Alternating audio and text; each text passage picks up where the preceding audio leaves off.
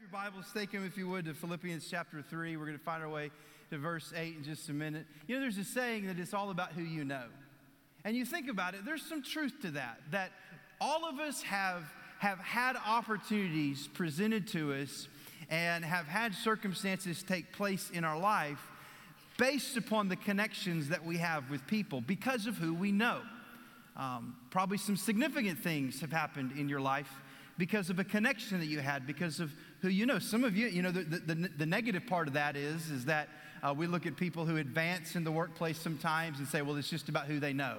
You know, it wasn't about their hard work, it wasn't about their, their ethic or anything like. It's just the, the connections that they had that got them to where that, that, that they are. And like it or not, it's just true that who we know oftentimes creates opportunities for us and does certain things for I mean, think about my life. I met my wife because of someone I knew. I would not have met her if I hadn't first known some another guy uh, that introduced me to my wife. It was about knowing him that led to knowing her. I wouldn't be here at First Baptist Charlotte as your pastor if I hadn't known somebody, if somebody didn't know me, because I didn't know any of you and didn't know anything about Charlotte and didn't know anything about First Baptist. It was through that connection of relationship that, that created the opportunity. And so on and so forth. You probably have some great experiences, some maybe not so great experiences about who you know. It's all about who you know. And it's not just all about who you know, it's about what you know. What we know is very important. Most of you who have been in a career for some time, throughout your time there, as you've advanced, as you've grown, as you've been there longer, you know more about it today than you did when you started. Some of you, the older you get, you, you just flat out know more. In fact, the, older you get, oftentimes the more you know you don't know, but you still know that as well. And so it's about who you know, it's about what you know. This morning in Philippians chapter 3, Paul talks about the one person that he knows that has made all the difference in his life. He focuses on about knowing Christ. And Paul was sold out to the journey of knowing Christ more in his life. In fact, Paul would give up everything he could just to know Christ more. That that relationship, that connection, that relationship that he had with Jesus and knowing Jesus more and knowing about more about Jesus and walking closer with Jesus meant more to Paul than anything else in his life. And I think this morning as we look at this passage of scripture in Philippians chapter 3 verse 8 I'm hoping to convince you to convince myself as well why knowing Christ is far greater than knowing anyone or anything else. Why knowing Christ is worth forsaking and putting aside anything in my life that would hesitate and prevent me from knowing Him more. Philippians chapter 3, verse 8. Would you stand in honor of God's word? We're going to read through, through verse 11 this morning. Now, as we come to verse 8, I want to back up to verse 7, just remind you of what Paul began as he ended the section before this. Listen to what he says in verse 7 But whatever gain I had, I counted everything, I counted as loss for the sake of Christ. Verse 8 Indeed, I count everything as loss because of the surpassing worth of knowing Christ Jesus, my Lord. For his sake, I have suffered the loss of all things and count them as rubbish in order that I may gain Christ and be found in him, not having a righteousness of my own that comes from the law, but that which comes through faith in Christ, the righteousness from God that depends on faith, that I may know him and the power of his resurrection, and may, may share in his sufferings, becoming like him in his death, and that by any means possible I may attain the resurrection of the dead. You can be seated. Paul continues the thought that he began in verse 7 here in verse 8 when he says, I counted everything as a loss for the surpassing worth of knowing Christ. Paul had lost a lot in his life. In fact, some would argue that he lost more than he gained. He lost more freedom, he lost more ability. Here he is, a man that had power and prestige at one time, uh, laid up in a prison now. His health is getting up on him. He doesn't know if he's ever going to get out. It's likely two things that he faces one is a trial, or one is just death. And it could be that the trial also leads to death. Paul's at the end of the road. Paul's lost so much in his journey to know Christ more. Now, the cool thing for him, though, is that he felt like it was worth it. That all that he lost didn't match up to the worth of what he gained in knowing Christ. Paul would be willing to lose more. Paul would do anything he can to, to, to deplete his bank account of life so that he could gain and understand Christ more and be closer with Christ and have a deeper walk with him and go deeper in that journey with him. It was worth it to the Apostle Paul, but it did cost him. Now, listen, coming to know Christ through faith doesn't cost us anything, it costs Jesus everything. Jesus paid everything, He did everything so that we could receive this gift of salvation to know Christ, so that we could come to the knowledge of the truth and be saved. That doesn't cost us anything. We get that for free. You didn't put any effort into it, you can't put any effort into it, it's free. But the journey of knowing Jesus, the walk with Christ, does cost us. Jesus describes this cost. He says in Matthew chapter 16, verse 24, If anyone would come after me, let him deny himself, take up his cross, and follow me. For whoever would save his life will lose it. Whoever loses his life for my sake will find it. What does it profit a man if he gains the whole world and forfeits his life? Jesus also told a story, used an illustration in Matthew chapter 13, verse 44, about the kingdom of heaven, about growing and walking with Jesus. The kingdom of heaven is like a treasure hidden in a field, which a man found. He covered it up and in his joy, he goes and sells all that he has and he buys that field. And then he tells another story. Again, it's like the kingdom of heaven is like a merchant in search of fine pearls, who, on finding one pearl of great value, went and sold all that he had and got it. I don't know where we've gotten the idea that when you give your life to Christ, everything goes up that your bank account goes up, your freedom goes up, your, your happiness goes up, everything just starts to work out. There's no issues, there's no problems. You're going to have more. It's going to be awesome, it's going to be great. You're going to live the blessed life. Yeah, you are blessed.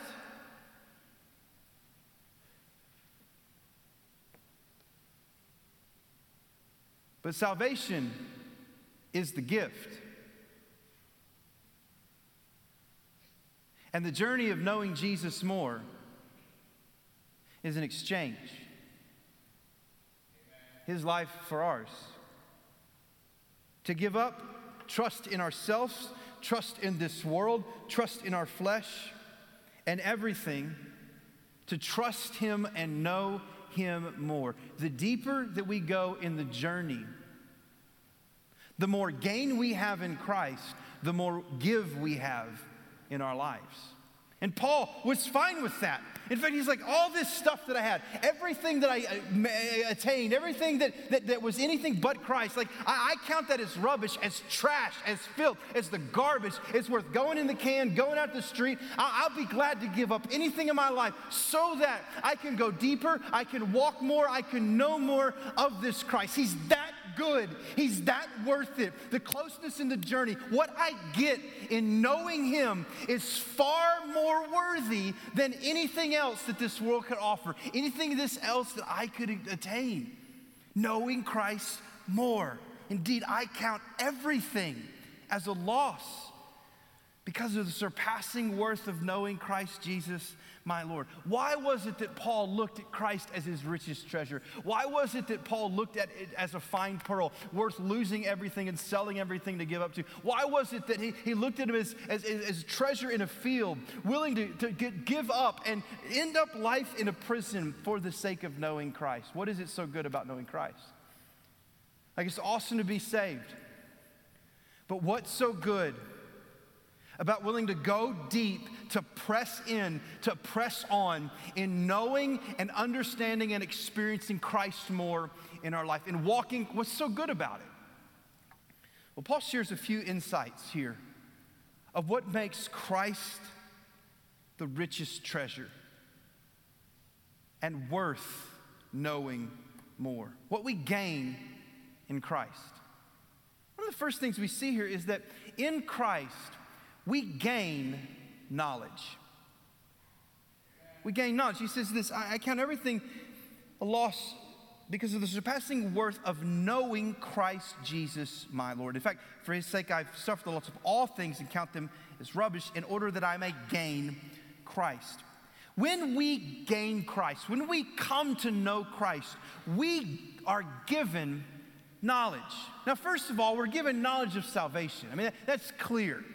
That when you come to know the way, the truth, and the life, Jesus, all of a sudden your eyes are open into the way of salvation. You, you know him and you now have knowledge for salvation. You hear the message of the truth of Jesus, it enters your ears, goes through your head, and into your heart by faith. John said in 1 John chapter 5 verse 12, and we know that the Son of God has come and has given us understanding so that we may know him who is true. God gives us that. When you know Christ, He opens your mind up, He opens your eyes up, which opens your minds up, which opens your heart up to see the way of salvation. Paul said in 2 Corinthians chapter 4, verse 6, For God who said, let light shine out of darkness, has shone in our hearts to give the light of the knowledge of the glory of God in the face of Jesus Christ. Jesus said in his high priestly prayer in John chapter 17, verse 3, and this is eternal life, that they may know you, the only true God, and Jesus Christ, whom you have sent. It's about who you know. And knowing Christ, knowing who He is, believing who He is, gives us salvation. That salvation opens our eyes up to a brand new world. That salvation gives us a knowledge of the world and the way things are in a way we've never seen it before. It gives us understanding of so much we didn't have before. One of those things that it gives us understanding is it helps us to see and realize, it gives us a knowledge of love that we never had before. Because in salvation, when you realize, you see, your eyes are open to what real love is. Because now you know love, you know God, who is love, who invented love, who wrote love, who authored love, who demonstrated the greatest love that there ever was. And now we all of a sudden come to a knowledge of what real love, this everlasting, this agape, this unconditional, unending love that He gives to us. We didn't know love before. We're, we're able to see that from a new life. That's why Paul said in Ephesians chapter 3 to, and to know the love of Christ, verse 20, that surpasses knowledge, that you may be filled with the fullness of God. This world doesn't know love. What we have in this world is a caricature, is a cartoon of what we think love is. But when we come to know Jesus and are saved, all of a sudden our life and eyes are opened up to what real love is. And we have the ability then to do that real love.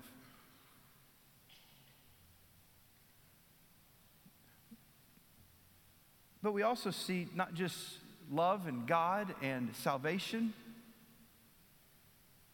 we gain a knowledge of ourselves that we didn't have before. Paul, Paul says here the surpassing worth of knowing Christ. I've suffered the loss of all things in order that I may gain Christ. And then in verse 9, and be found in him. Paul's knowledge of Jesus and knowing Jesus more gave him a deeper understanding of himself.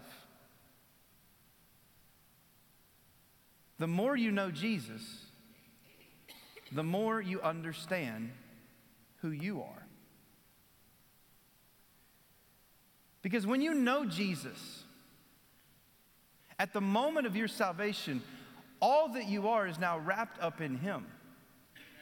Your identity is now linked in Him. And you learn all, the sorts, all sorts of things. Putting your life and self up to Jesus Christ and seeing who He is makes you realize you're not worthy. Makes you realize that you're fallen, you're broken, you can't save yourself. Seeing what He's done for us makes you realize the value that God has upon you, that God really loves you, that, that He made you in His image, and that He pursued you with His love and pursued you with His Son. There's a new identity that you have, a new value and worth to yourself when you understand who you are in Christ. And now it marks you, it labels you. It's who you are. This is what, what Jesus said. John chapter 10, verse 14 I am the good shepherd. And I know my own, and my own know me. You're His.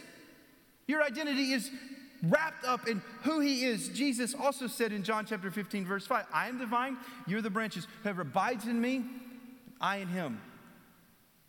It's he that bears much fruit. Apart from me, you can do nothing. To be found in him. You see, Paul realizes that this knowing Christ helped him understand really the value of who he was, his identity is completely linked to Jesus. You know, we live in a world that is searching for who you are, discovering you, figuring yourself out, self discovery. We trace back our roots and we trace back our heritage and we, we do personality tests and we look at ourselves and, and what makes us unique, what makes us special, what makes us beautiful. The world jumps in on that. Man, they're eager to jump on that to tell you why you're valuable, why you're special, why, why you're unique. But in Jesus, the value that the world places on people, which by the way isn't much these days, is diminished. Because the value that is found in Jesus in you is incredible. No longer are you just a white man or a black man or a rich man or a poor man or a successful man or an unsuccessful person. No longer are you identified by what family you came from, what your last name is, where you grew up, what you've done, what you haven't done. No longer are you defined by your past. No longer are you labeled by all the labels the world places upon you as success or failure, short or tall, fat or skinny, pretty, beautiful, ugly. You're Christ's. Adopted into his family and given his identity. See, when you gain Christ, the more you know him, the more you know. It wasn't just that. Paul also found that it wasn't just knowledge that he had, it was also righteousness that he had. Notice what he says here and to be found in him, not having a righteousness of my own that comes from the law, but that which is through faith in Christ, the righteousness from God that depends upon faith. This goes, this goes into Paul's understanding of his standing before God. Now, Paul spends a lot of time talking about the righteousness given to us through Jesus Christ, it's the righteousness imputed upon, upon us by the righteousness of Christ, that we are judged according to his righteousness, not according to our righteousness, which we know Jesus Christ. And that whether I live up, measure up, match up, Jesus did all that for me and gave me that righteousness. I'm accepted by him. I receive that by faith. It's not something I earn, it's something I'm given. It's not something I add to, it's something that He paid complete. Nothing I bring to the table will ever get me any closer to God or pull me further away from God. Only Jesus and His righteousness is all I need. Romans talks about this, Galatians talks about this. This Jesus and Jesus enough. He's my standing before God. He's my righteousness before God. And the cool thing about it is the more that I know Jesus, this righteous standing and this righteous this righteousness that I possess, the more I know Jesus, the more that righteousness is lived out through my life. The more I start looking like Jesus and acting like Jesus and talking like Jesus. That righteousness comes in me and then it begins to come through me.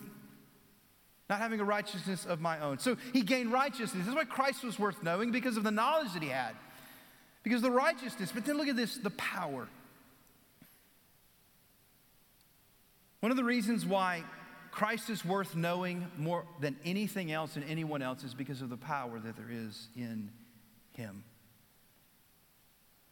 Verse 10 that I may know him, and in knowing him, know the power of his resurrection.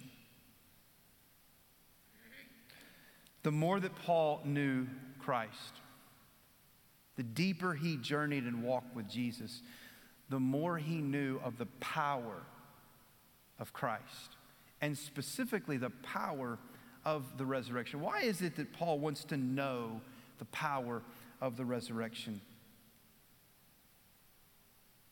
Well, because the resurrection was the greatest demonstration of power that's ever been displayed. And it's the only demonstration of power that's eternal. There's nothing like it. Paul knew the resurrection. And you know the resurrection if you know Jesus. When you know Jesus, there are two ways that you know the resurrection, that you understand, and that the power of the resurrection takes place in you. The first way is at the moment of salvation. When we come to know Jesus Christ as Lord, at the moment of salvation, the power of the resurrection works in our life. We call this the newness of life. Paul speaks of this in Romans chapter 6. We are buried with Christ in his death, and we raised to Christ to walk in new life. It's as if we've experienced resurrection power in our salvation. Everyone who comes to Christ, in a spiritual sense, dies with Christ. At the moment of your knowing Christ, surrendering your life to Him, you die. The old man is slaughtered and killed. And a new man, spiritually, is risen in you. You're born again. There's a raising of the dead. That happens at the moment of salvation. That's the resurrection power of Christ. We die with Christ, we rise again with Christ. That's what baptism celebrates. Out with the old, up with the new buried with Christ in baptism, raised to walk in newness of life. That's the resurrection power that we all experience at the moment of salvation when we give our life to Christ. And thank goodness for that. But I think Paul means more than that because Paul's asking more, Paul's seeking more to know this power of the resurrection. See, he understands, and I think we need to understand that we experience the resurrection power at salvation, but listen, the resurrection power isn't just a thing for our salvation, it's a resource for our lives. That the power of the resurrection is something that we can experience every day and every moment of our lives. Paul talks about this many times in the epistles this power. It's the power that he calls upon and that he desires to conquer temptation. It's the power that he has for service to Christ. It's the power to overcome trials that makes him strong when he's weak. It's the power for his witnessing and his boldness. Paul wanted to be strengthened by the Spirit in the inner man. He wanted to know, as he says in Colossians chapter 1, verse 11, the great might of Christ. He wanted the expression of that power of which he spoke in Ephesians chapter 3, verse 20. Now unto him who is able to do exceedingly abundantly above all that we can ask or think, according to the power that's at work within us. What is that power? That power is the resurrection power of Christ that is available as a resource to you and I every day of our lives. And the more that we press in, the more that we know Him, the more that the power of that resurrection is lived out in our lives. Because Christ is power, and He gives us power over sin, power in temptation, power for service, power to witness, power through our trials, power in my otherwise impotent, broken, weak me. That's why Paul says, I count everything a loss for the surpassing worth of knowing Christ. Because the more I know Christ, any power I had, any gain I had, anything I did, man, is worthless when it comes to the incredible resurrection power of Christ through me. Because listen, money and drugs and pills could not get me through my trial, but Jesus' power can. And I can't overcome this tempting sin by myself. But the power of Jesus' resurrection can. And I can't be what I need to be. Like I can't I can't be nice. But the power of Jesus' resurrection can make me. Practically put, I can't make my right foot get saved because I keep speeding. Does this make sense? Are you rocking with me now? But the power of Christ's resurrection can do something to that.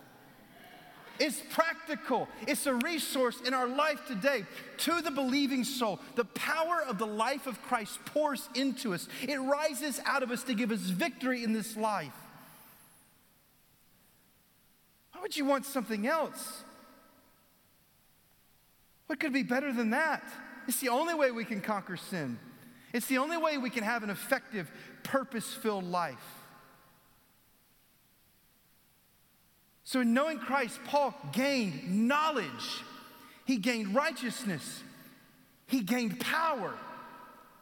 And so do you. Look at this next thing he gained fellowship. Now, this is where it gets real, and this is where it gets personal. That I may know him, verse 10, the power of his resurrection. And then he says, and share his sufferings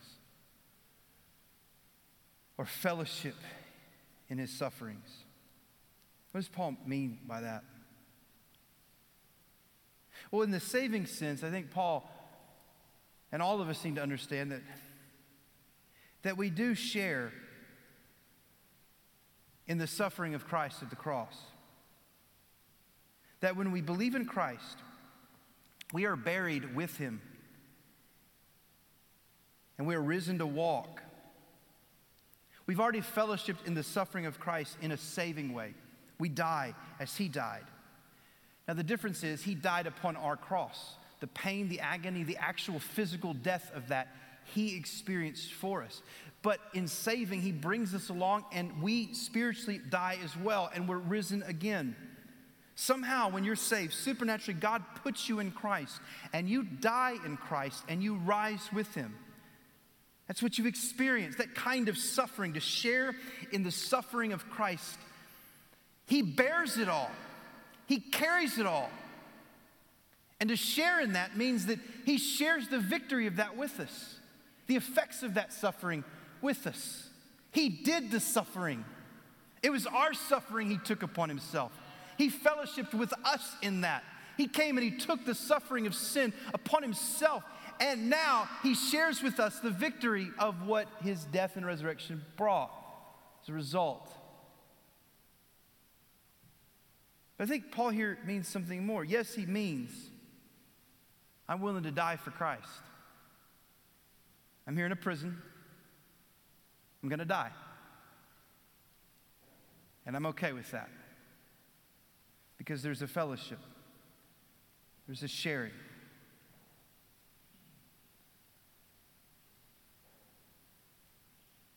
There's a deep communion in uh, my suffering with Him. I think what Paul means here by this fellowship is that one of the things that I gain in Christ in knowing Him is I gain somebody to fellowship with me when I suffer. Somebody to walk with me when I suffer. Somebody who has suffered far beyond any suffering that I will ever know. far beyond any suffering I will ever feel or experience. I have now a companion in my suffering. Any Christian on planet Earth can tell you that one of the deepest moments of spiritual fellowship with the living Christ are the direct results of intense suffering. That when we walk through those difficult moments, those dark moments, and in those dark moments, turn to Him, press into Him. Something special happens that we couldn't have gotten outside of those moments. There is an intimacy and there's a closeness. When King Jesus comes to walk alongside you and picks you up and lets you beat his chest and lets you shed his tears, your tears on him. And as the great comforter grabs hold of you and shakes you up and reminds you of the hope and reminds you of the promise and reminds you of the way through as, as, he guides you through it, as he begins to show you things that you didn't see before, that you didn't realize before. You didn't know the mercy of God, you didn't know the grace of God, you didn't know the goodness of God until you were in that dark, deep, ugly moment. And by faith, you pressed into knowing him more. And anyone who's been through anything like that will tell you at the end of the day, yeah, it stunk. Gosh, so grateful for what I gained through him. Because in the midst of our trials, in the midst of our suffering, listen to this, we have a sympathetic, merciful high priest who cares, a friend who feels our pain, who is at all points tempted as we were, who knows our weakness and knows our infirmities and is walking with us. Because he's been there and done that. He knows what it feels like to be rejected. He knows what it feels like to be mocked and despised and hated and killed. He knows what it looks like and feels like to lose someone. The Father knows what it looks like and feels like to lose even a child.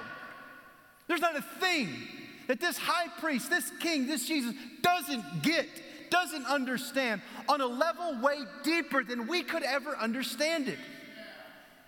And he joins us in that.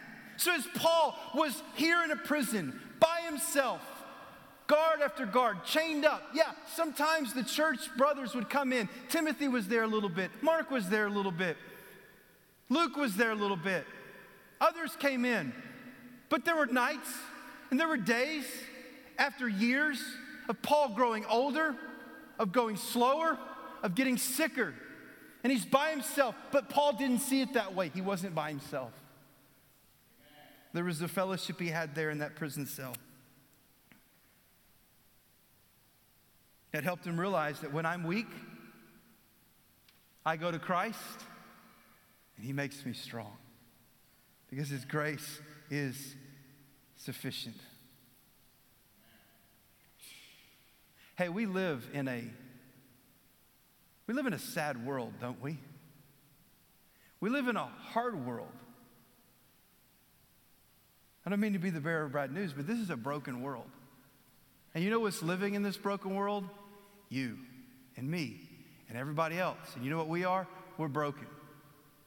So you got a broken world full of broken people. Guess what a broken world full of broken people does? It breaks. It's not a matter of if it will break, it's a matter of when it will break and how bad the breaking will be. And aren't you glad for that good news this morning? That you're broken, your world's broken, and your world's gonna break with your broken self. Merry Christmas. Thanks, Pastor. It's not a matter of if, it's a matter of when. So you're telling me I'm going to break. Yeah, you are. And it's going to hurt.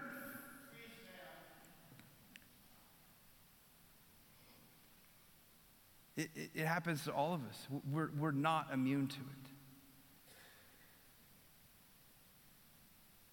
What do you turn to when that happens?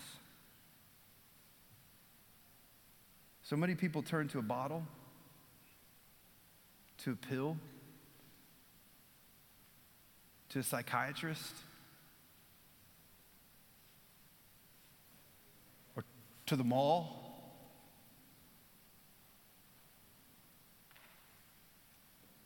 But if we know Christ, we have Him Amen. to journey and fellowship through our sufferings, to share in our suffering, to walk us through the valley of the shadow of death, the good shepherd. You want real comfort? You want real partnership?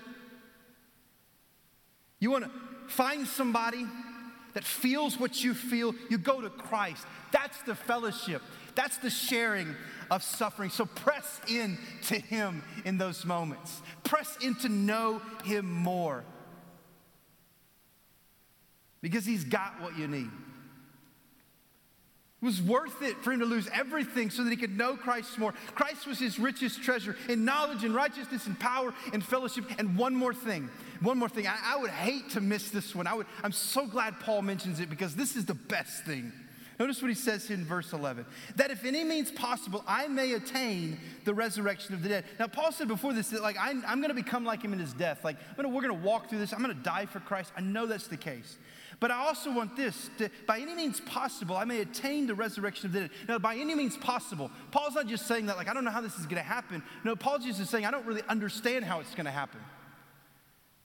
Because I am going to attain the resurrection of the dead. And I don't know how God's going to do it, but, but he's going to raise me from the dead. Now, we say, I thought we already talked about that, the resurrection power. Yeah, spiritually speaking, you've already experienced the resurrection power. You're, you're new on the inside. Your, your spirit is new. Your, your, your inward man is new, but your physical man ain't. What do you mean? You're not, you're not new. Some of you are really old. And one day, this really old man, this, this broken man, will die physically. Listen, Christ's resurrection wasn't just a spiritual resurrection, it was a physical resurrection. The body got up. What Paul is saying is, I don't know how this is going to happen. I don't know what he's going to do. I don't quite get it all. This is kind of the mystery of the faith. So it's somehow, some way, man, I'm going to experience the resurrection of the man, of the physical man. And you and I, in knowing Christ, are going to experience that physical resurrection where you get a new physical body. What is he talking about here? He's talking about the old, the old South religious word, glory. Heaven. I'm going there where everything is new. And he gives that to me. Heaven. By the way, heaven is worth knowing Christ for Amen. and pressing in. And in this resurrection body, in this, in this glory that we get one day, this promise fulfilled to us in heaven, do you know what it's all about? It's all about really knowing Christ. You're going to know him in a way you've never. Heaven is the ultimate press in to Jesus. Now, sometimes when we think about heaven, we think about all the cool things that we're going to get to do in heaven. You know, you talk about your mansion. What's your mansion going to look like? Man, I want my mansion to be this. I want it to be on a golf course. I'm going to play some heavenly golf in heaven. I can't wait. I mean, heaven's like a retirement for us. Like finally, we can we can just relax and sit back on the beach of heaven and just enjoy that. I'm going to go fishing in heaven, or I'm going to listen. I'm going to I'm going to heaven's gonna have the greatest mall ever, ladies. Like retail therapy for eternity.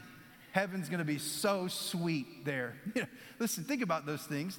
Heaven's, by the way, heaven's not gonna have any of that. I'm sorry to be another Debbie Downer to you this morning. Because why do you need to go to the golf course? You need to go to the golf course to get away from this messed up world, to just get a break. Why do you need to go fishing? Because, listen, Life is tough. Why do you need retail therapy? Because you need therapy. and you're too cheap to go to get a therapist. And why do you need a therapist? Because we live in a broken world. Like all these things that we hope heaven will be is all because we just long for more of it because we live in a broken world. But listen, heaven's not broken. And in heaven, when you have this resurrection body, you're not broken anymore. You don't need all that. We don't need any of that. We don't need a mansion in heaven. Nobody says we're actually getting a mansion in heaven. That's not actually in the Bible. You get a home. Nobody said it's going to be a mansion on a hilltop. You get heaven. And what makes heaven so sweet is this Revelation chapter 22. All right? I don't want to burst your bubble. I just want to show you how sweet knowing Jesus is. Revelation chapter 22, verse 3. No longer will there be anything accursed, praise God, because there's nothing but accursed garbage in this world. And what wasn't accursed, we accursed it. No longer will there be anything accursed, but the throne of God and the Lamb will be in it, and his servants will worship him. Look at this. They will see his face, and his name will be on their foreheads, and night will be no more, and we'll need no light of lamp for sun or sun, for the Lord God will be their light, and they will reign forever and ever. They will see his face. Heaven's the ultimate press in because finally we get to see him. We get to see the man who's walked with us through every valley and every pit we get to see the man that came down to the pits of hell to save our wicked souls. We get to see the man that encouraged us and comforted us and covered us with his blood and covered us with his love. We get to see this man that we had faith in, that we trusted him, that we walked with, that we journeyed, that we opened our Bibles to, to discover who he was and to know him more. And we pressed in and we pressed in. And finally in heaven, we get to gaze upon him. We get to see what he looks like. We're marked by him. His name's on our foreheads. Can't be more in our heads who he is. We to know him more than at that moment. See, Paul was on this pursuit to know Christ because there's nothing like knowing Christ. And Paul would give up anything and everything to know him more. What about you? What about me?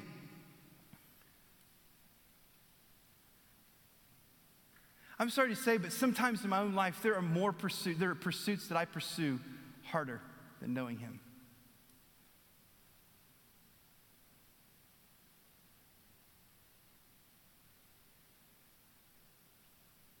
That I want to know other things more. That I consider the worth of other things over the surpassing worth of knowing Christ, my Lord? What are you pursuing more than Him?